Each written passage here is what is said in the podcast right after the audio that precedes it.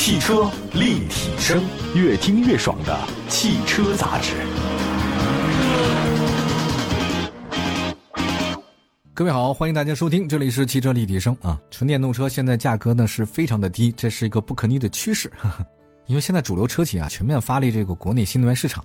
那大家选择余地非常多啊。激烈的市场竞争其实对消费者是好事儿，就是我看他们企业特别卷，我现在特别开心，因为他们卷，那获益的是谁呢？就是我们嘛。今天这期节目呢，咱就看看三款价格优势比较明显、主打性价比的好车。第一款车，这个确实很陌生啊，逸致 EV 三青春版。易呢就是容易的易，致呢致青春的致，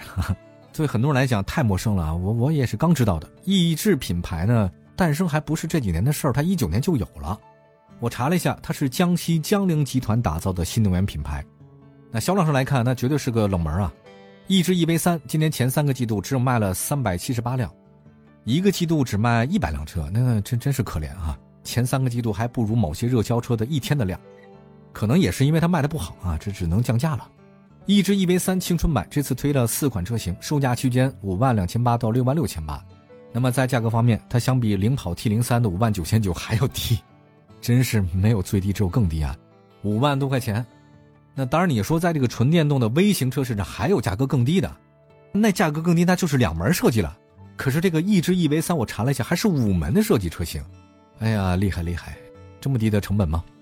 那在外观设计方面，逸致 EV 三青春版的前脸是 LED 灯带，充电接口呢隐藏在格栅内部，慢充零百呢大概是十点六小时，快充百分之三十到百分之八十是半个小时。那车身侧面呢标准的两厢车，后视镜、门把手、车身撞色，车尾设计很常规，尾灯呢是 LED，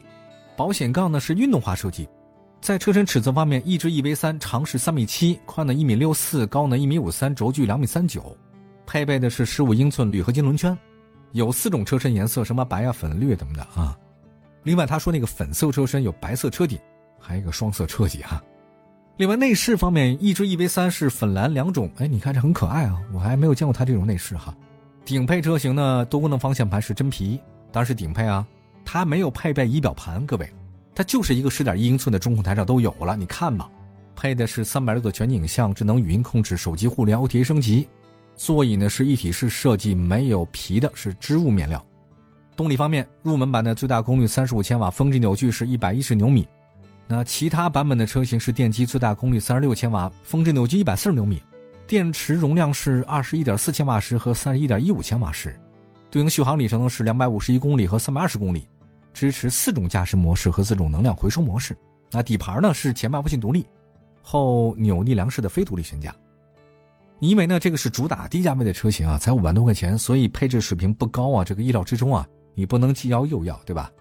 那全系车型都没有 ESP，这个还是比较少见了。顶配车型的话呢，仅配了双安全气囊，只有两个气囊，而且是顶配哦。这个考虑到价格，各位您觉得怎么样？能买吗？其实还是挺便宜的啊，五万多块钱，对吧？而且是五门车型啊，这个基本上是没有的。好，我们再来看一个哪吒吧。再来看哪吒 X，哪吒旗下啊，现在一个紧凑的 SUV 哪吒 X 也推出四款车型了，售价区间这个也不是很高，十二万六千八到十四万六千八，这是主流的。哪吒那个叫云和平台，那这个平台呢支持 A 零到 B 加的任何的动力都给你组合一起，多车身多动力我都给你研发。那么哪吒从车型定位来看，这个哪吒 X 呢，应该是一个中期改款的哪吒 U。哪吒 U 大家都知道，它是哪吒卖的最好的车型之一啊！前三个季度一共交强险是两万八千多辆，但是从销量来看的话呢，哪吒从今年的下半年卖的不好，七月份以后卖的很差。那为了提升竞争力呢，现在哪吒呢搞了一个官方优惠，你要是定金两千，我给你两万优惠，哇，这个厉害了，等于是官方优惠一万八，优惠后的话呢，价格只有十万九千九，所以哪吒呢也算是靠低价格啊打这个市场了。那外观设计方面，哪吒 X 呢是封闭式的前格栅啊，分体式大灯，下方呢是三段式进气口，车身侧面呢跟哪吒 U 差不多，那平直的分段式腰线，稍低的一些窗线啊，感觉还是挺拉风的，设计还是没毛病啊。双五辐式轮圈，尾部很丰富线条，配合贯穿式尾灯，后保险杠呢加入镀铬装饰，有白灰棕粉蓝黑六种外观。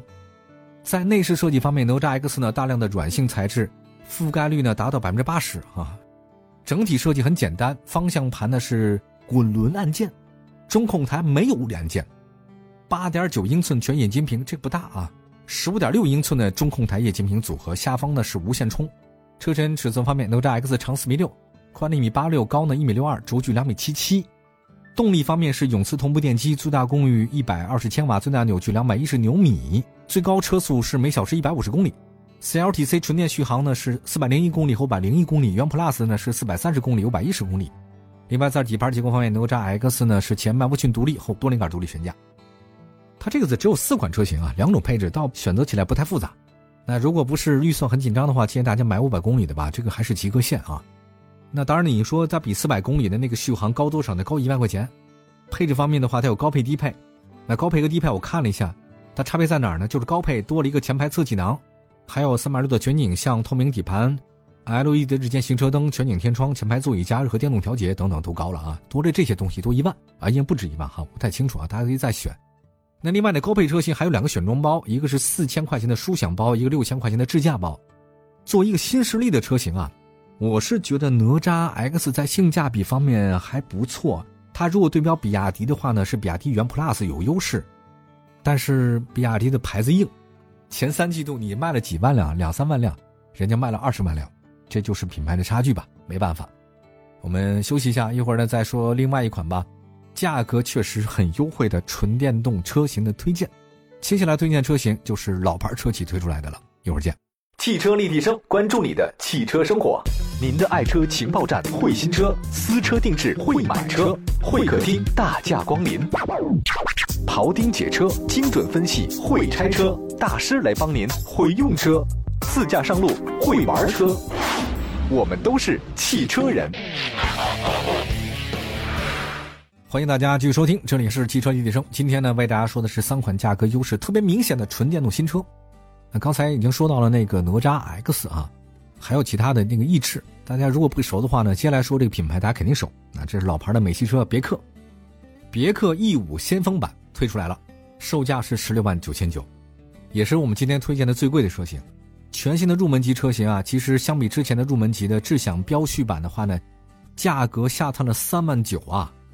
那就更便宜了呗。没办法，别克不便宜，现在卖不动啊。官方价格门槛下探后的别克 E 五，别看它是老牌的美系车呀，但它已经下探到自主纯电紧凑 SUV 的这个价格区间了。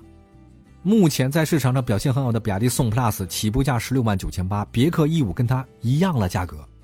这个是以前没想到的啊。那么从价格定位来看的话呢，别克 E 五呢，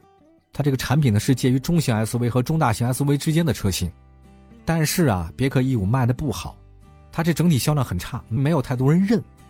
它六月份卖了两千多辆啊，这个还算能过得去啊，差点就三千辆。但是很快出现了销量下滑，七月份、八月份卖的不好，第三季度大概只卖到那个月份的是一千多辆，你这个就不可逆的销量了啊！面对销量不佳，所以这次赶紧推出这个定价更低的这种车型来救销量。来看一下别克 E 五啊，它这个配置方面，先锋版相比智享的这个标准续航版，就之前那个版本啊。在舒适性配置、便利性配置方面，减掉了什么呢？减掉了全景天窗没有了，外后视镜电动折叠没了，手机无线充没了，主副驾的这个电动调节也没了，加热没有了，驾驶座位的记忆也没了。你要从这个日常角度来看呢，只有那个座椅加热它那个实用效果很好，我很喜欢，其他的倒也可有可无。那么还有一个就是纯电续航里程考虑啊，你部分纯电动车的用户在冬天它不开暖风。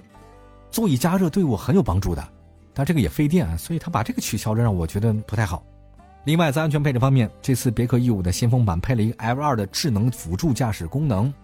拥有了一个智能车道居中辅助和全速域的自适应巡航，但是头部气囊、倒车影像、前后泊车雷达这个是标配了啊，看来是有些是保留，有些没保留。这个别克 E 五啊，它是别克的一个叫奥特能平台打造的，它纯电，硬件条件其实不错。它那个长是四米八九啊，宽呢一米九，高呢一米六五，轴距两米九，这还车挺大的。